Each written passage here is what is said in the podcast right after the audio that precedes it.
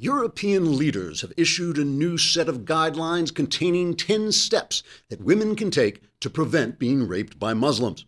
Step 1 Pack your bags. Step 2 Move to Kansas. Step 3 Stop listening to European leaders. Step 4 Remember how you told your boyfriend you were a strong, independent woman and didn't want him acting all macho and protective? Tell him you were just kidding. Then make him dinner and have sex with him. Possibly that's steps five and six. Step seven when you see a Muslim male approaching, tell him you love Allah, then drive your knee into his groin. Step eight cover your hair with a headscarf and hide a 45 automatic in it. Step nine get accepted to an American university so you can join a rape culture that everyone says is there but isn't, instead of one that everyone says isn't there but really is. Step 10 convert to Islam this won't actually stop you from getting raped, but you won't mind so much because you'll no longer be a free and equal human being. Trigger warning I'm Andrew Klavan, and this is The Andrew Klavan Show. Oh man, the uh, aftermath of the sexual attacks in Cologne and really sexual attacks that are going on across Europe is obviously the lead story today in some of Hillary Clinton's emails. And we know it's the lead story because the New York Times led with the death of David Bowie. And David Bowie, you know, rock star 69 dies. That's, that is of world importance because now, if you want to hear Major Tom, you'll have to play it on your MP3 player instead of having David over your house. Uh, you know, he just can't be with you anymore. I'm sorry. Mathis is shaking his head. I'm not making fun of David Bowie for dying. I understand that that's not funny. I'm simply saying this may not be the actual lead story. At times leads with that and then goes into the next thing that takes up a lot of space on their front page is the Golden Globe Awards. And that was really important because one day someone might see one of the pictures that won the Golden Globe Awards. I love that they gave I love that they gave the prize to The Martian as the best comedy film of the year because this is this is Hollywood, you know, where a man in a dress is a woman and Islam is the religion of peace and Barack Obama is a great president and The Martian is a comedy. I guess I guess that's what they're telling. And the other thing, and I have to admit, I don't get the New York Times Dead Tree edition. I look at it on my iPad which is very expensive when I line my birdcage with it uh, because you'll lose, lose an iPad a day. But the other thing that, so I don't know what was on their paper front page, but on the iPad front page, it's taken up with this whole thing about Sean Penn interviewing El Chapo, the murderous drug dealer, and I, you know why that should be a surprise to anybody that Sean Penn is interviewing El Chapo. I mean, this is a guy who hangs out with murderers and dictators. That's who he hangs out with. But I'm, but the way I feel about him is he once tied Madonna to a chair, so there's no such thing as an all bad guy. You know, something something to be said. All right, so today what today what I'm going to talk about, I'm going to share with you what I think is a, the solution to a riddle, and I'm serious about this. This is a riddle that has bothered me for years. This is something that I've asked myself for years.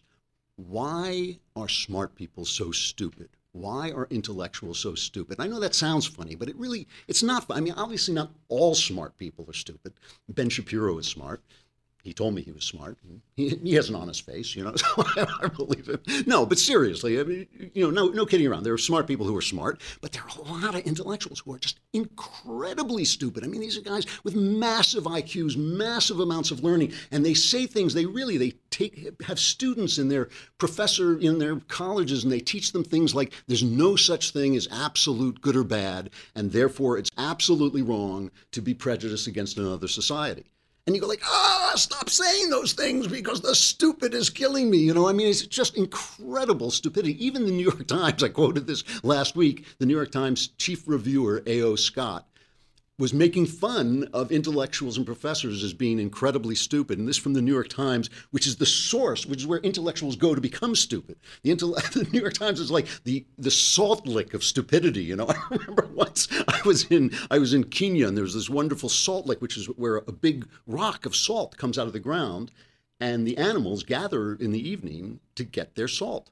And the New York Times is like that for stupidity. It's where intellectuals go as evening settles down over the terrain. It's where intellectuals go to, to lick up their stupid. And even they are making fun of intellectuals. So why are intellect? And the reason this is important, the reason this is important is I really seriously feel like American intellectuals at this point in time are trying to get us killed. They are trying to get us killed in the same way that European intellectuals are getting Europeans killed, are actually destroying Europe.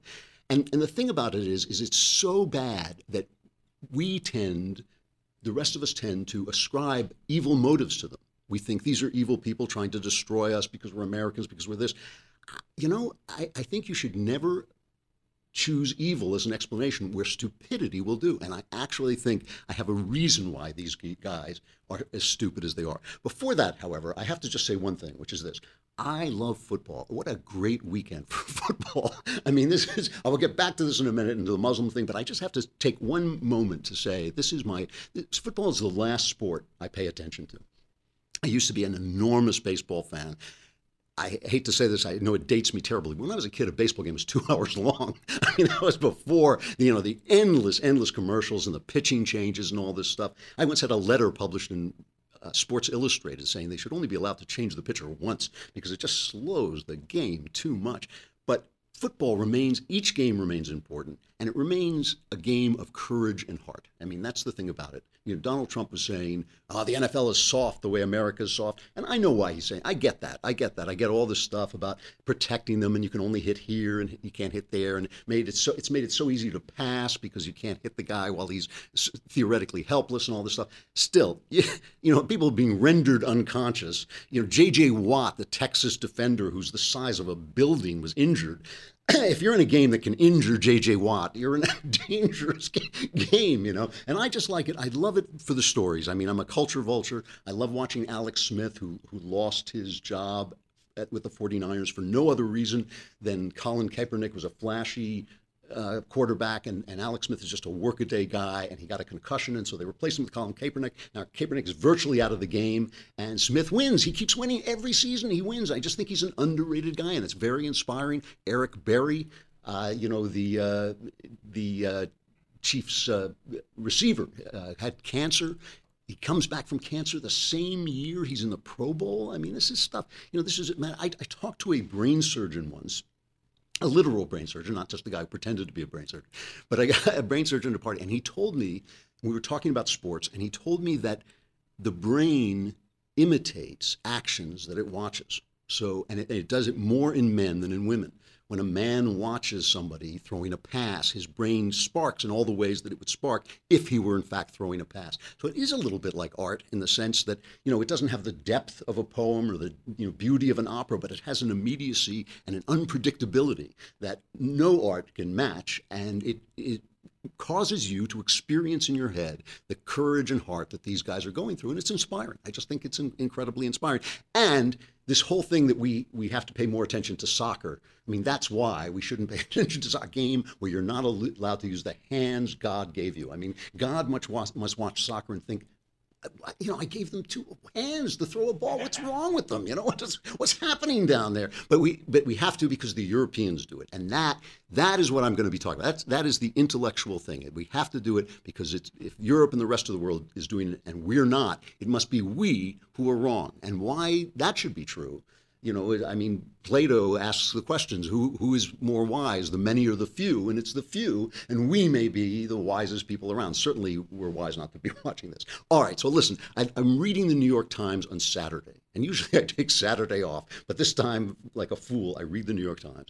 And here is the op ed. We, we're talking about all these women who were attacked in Cologne by by Muslims. They were uh, gang assaulted basically on New Year's Eve. There's a protest over the weekend, and of course, the police who could do nothing to protect these women, who just sat around and twiddled their thumbs, and then the media silenced that they wouldn't tell the story suddenly for this demonstration there's a demonstration protesting their treatment suddenly the police show up with water cannon.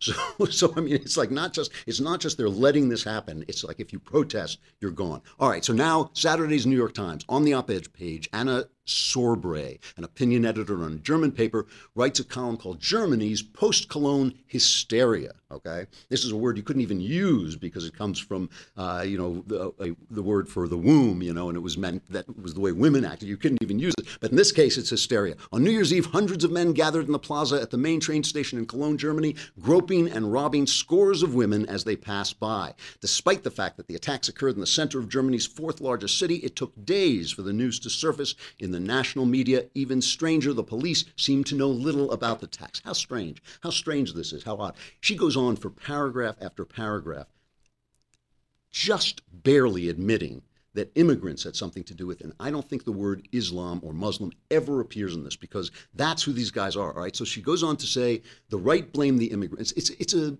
an argument, right? The right blamed the immigrants and the left blamed organized crime. Even she admits there's no evidence that organized crime was involved in this at all. And she says this is her, her basic conclusion. In other words, precisely when the country needs a cool headed conversation about the impact of Germany's new refugee population, we're playing musical chairs. Everybody runs for a seat to the left and to the right, afraid to remain in the middle, apparently undecided.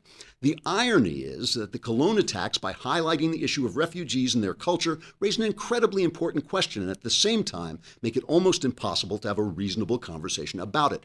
Integration will fail, she says, if Germany cannot resolve the tension between its secular liberal laws and culture and the patriarchal, I'm sorry, its secular liberal laws and culture and the patriarchal and religiously conservative worldviews that some refugees bring with them. Which refugees? no idea. But some of them seem to have these conservative, patriarchal, religious world. I don't know. You know, what, how can you tell one religion from another?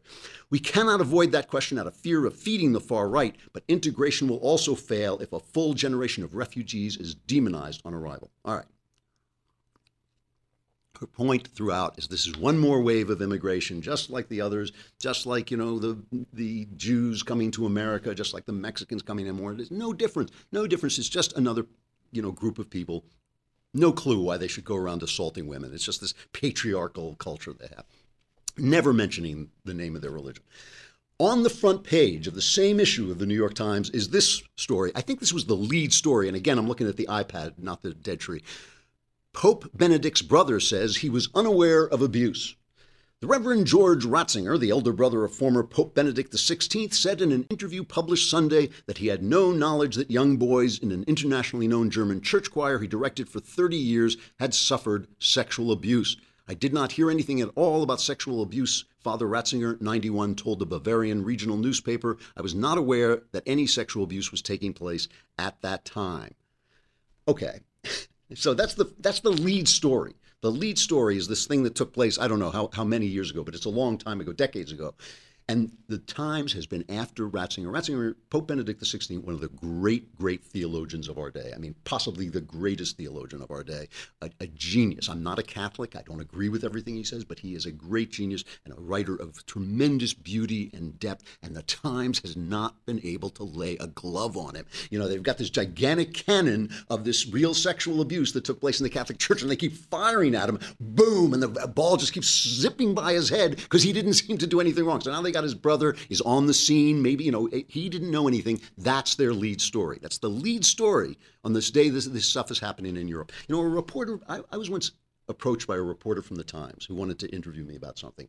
And he said, I know you think the Times is Satan. And I said, I don't think it's Satan. I just think it's a crappy newspaper, you know? And but I have to say, thinking back on it now, you know, there is a little bit of a similarity because the one thing about Satan is, you know, they call Satan the father of lies.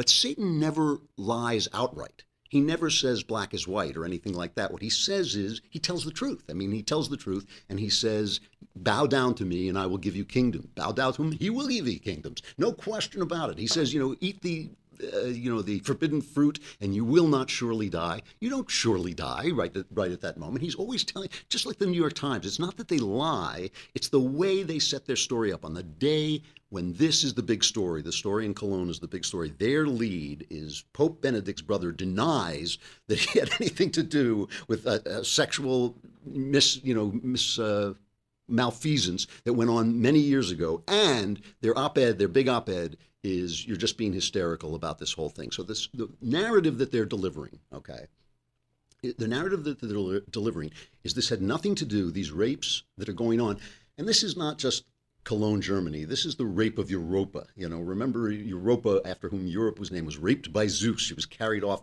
uh, and Zeus took the form of a bull and carried her away. These women are being raped, and the form of bull is the BS. You know that, that they're spewing at these poor girls the narrative is this has nothing to do with Islam, and if it does, if it does, you know, just in case you may be thinking that, the real problem is all these religions have these have sexual malfeasance. They're all just as guilty. They're all the same. And the reason is is that all religion is one to these guys because they have no religion and all gods are the same. I'm sure you, some most of you must have heard of the story out of Wheaton College. This is this evangelical Christian college in it's near Chicago. It's in Illinois. And one of their first black professors, a woman named Larycia Hawkins, before the the new year, she put on a hijab. She put on a you know Muslim garb to express her solidarity with Islam, and she put out a Facebook posting saying, "We worship the same God. Islam and Christianity worships the same God." And she was suspended, and I think she's going to be fired. And the left wing press, NPR, a lot of the left wing press is pretending that she has been suspended for wearing the hijab. There's nothing at Wheaton College about wearing the hijab. They don't care if you wear Muslim garb. But you sign a document saying that you will stick to the evangelical principles, and they have fired people for converting to Catholicism, and they are firing this woman for saying that we worship the same God. Well, the New York Times and the left would say, well, it, you know, it's this all all roads lead up the same mountain. Not true. It's not true. There's an article about this in the Wall Street Journal. It was all about like the Trinity and this kind of you know theological, uh, te- technological theological stuff. I don't care. That's not what it is. The Christian God summed up all his commandments by saying, "Love God, love your neighbor." Does the Muslim God do that? I don't think so. I don't think it does. James said, Saint James said of the Christian God, "God is love." Can Muslims say that? Would they say it? I don't think they would. The word love, I think, is mentioned once in the Quran.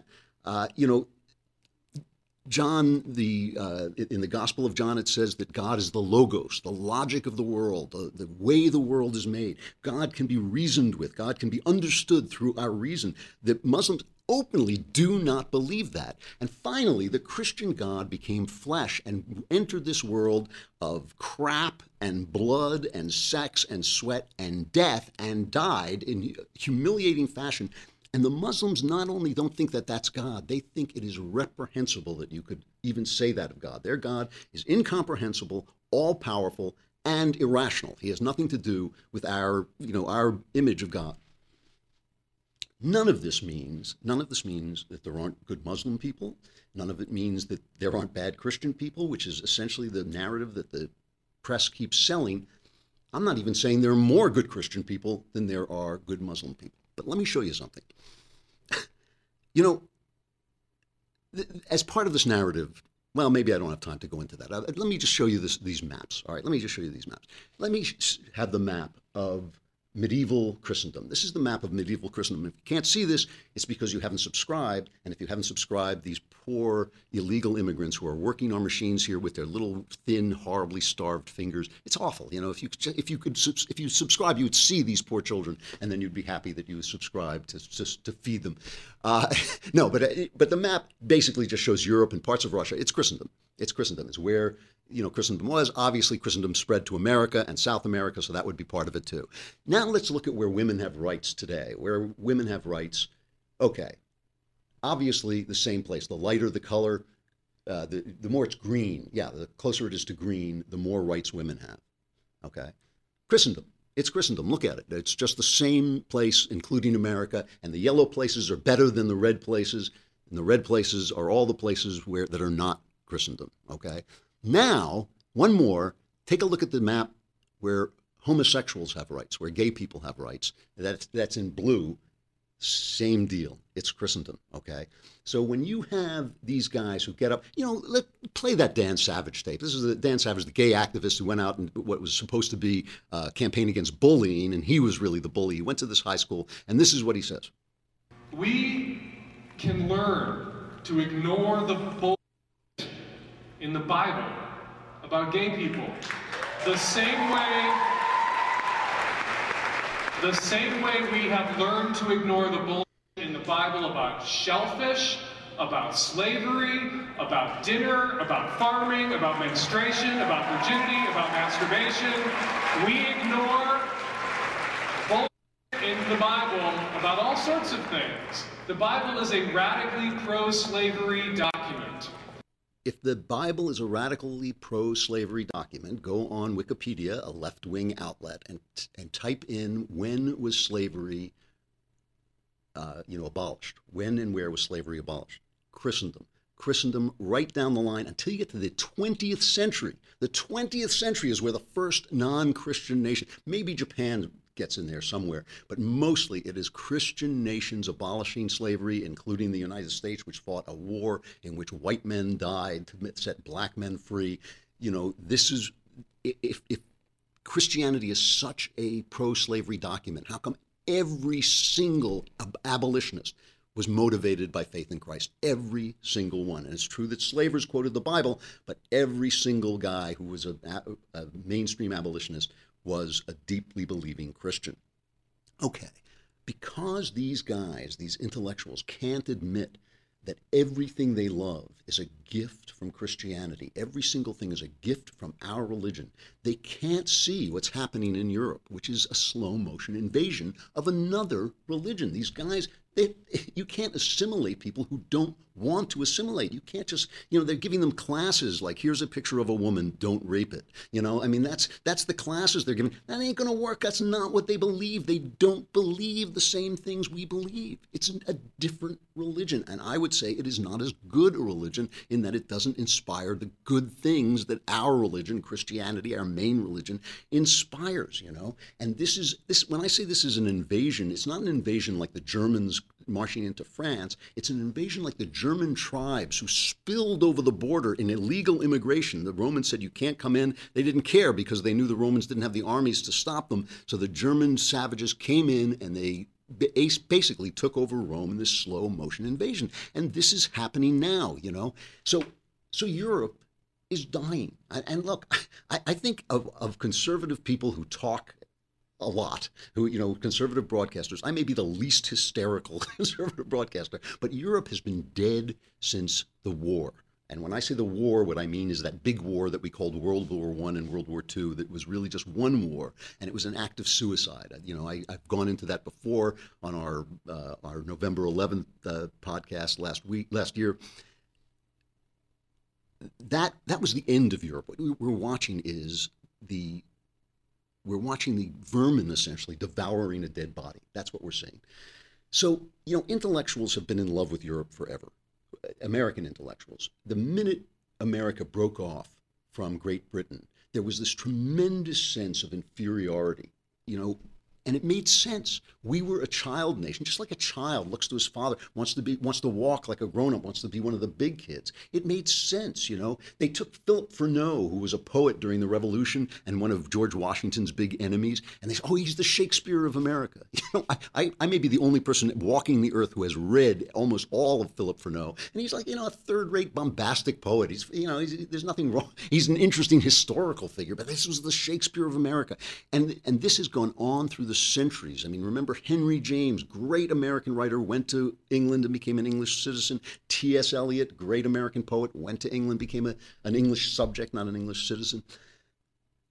Just like a child yearns to be a man, America yearned for this culture that when we were in our infancy was at its height. I mean, this was the greatest culture ever. This is the culture of Mozart. This is the culture of Shakespeare. This is the there's never been a culture like Europe's, and we envied it, and we didn't have anything like it. We didn't have anything like it, and so it made sense for intellectuals to attach themselves to it. But this went on till it stopped making sense because while a young man may emulate an older man, a man in his prime doesn't look to an old codger and think, yeah, I want to be decayed and dead like him, you know? I mean, there's a place when you are at your prime. And right now, America is approaching its prime, I think. I think I don't think we a lot of people think we're past it. I know David Mamet thinks we're past it. I don't think so for a minute. I think we're approaching our prime. And Europe is dying. And when the left looks at Europe and says, Ooh, I have an idea. I have an idea. You know, socialized healthcare. What a great idea. You know, let's take guns away. They do that in Australia. They do that in Europe. Why, you know, nobody in Europe has guns. Why should American have guns? They're looking, you know, the, the government regulation of everything you say, of everything you do, of every business you start, your education, all of that. The left loves that. You know, here's let, play this thing from MSNBC. This is a guy making fun of people who are afraid of European socialism? Western Europe, no! The horror, the horror! Well, that old canard has been given new life as the rallying cry for the right wing against everything President Obama has tried to do. Healthcare, it's European socialism. Regulate the banks, European socialism. Lose the Bush tax cuts, European socialism. Just what is it about European socialism that is so bad? Brace yourselves. According to Thomas Geoghegan in his new book, Were You Born on the Wrong Continent? Actually, not much. In fact, if you got to know European socialism, you just might like it.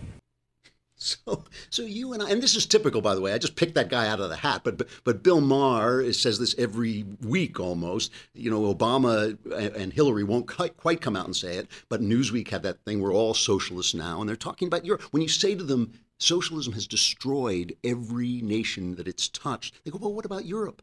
Well, Europe's socialism was paid for because uh, by our military, by the fact that our military was protecting them, they spent their military budget on their socialism. It still has killed them. It takes 70 years for socialism to destroy a country. 70 years from the Russian Revolution to the fall of the Berlin Wall. 70 years from the end of uh, from 1945 till the Muslim invasion of Europe. Now it's over. Europe is over. And when they look at these things, universal health care, they're seeing the lesions on a corpse, and they're saying, "Oh, this is the future. This is the wave of the future." And it's not. It used to be. Europe used to be our future. Now it's it's our future in the sense that it's death. You know, I mean, death is everybody's future.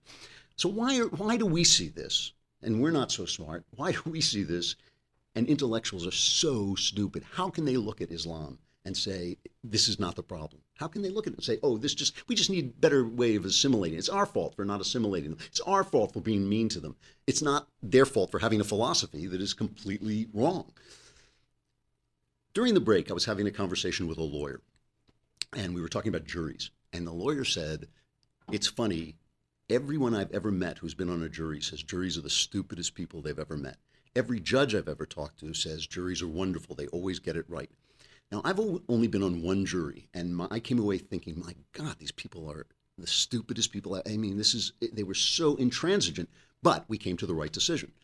So, how do you reconcile those two things, right? And it occurred to me that when I came in, this was a nothing case, it was a lawsuit, it was obviously, when I came in after the trial, I agreed with all the stupid people. And I call them stupid, really average intelligence people. That's stupid is unfair. The smart people thought, well, wait a minute, wait a minute, there may be something, I don't know, you know, I want to hear some more testimony, I want to see this again. The, the outcome was so obvious. It was a bogus lawsuit that never should have got to court. It was so obvious. And all the average intelligent people said, yeah, it's obvious. It's a fraud. The smart people wanted to look, they wanted to pick it apart, they wanted to see what was wrong.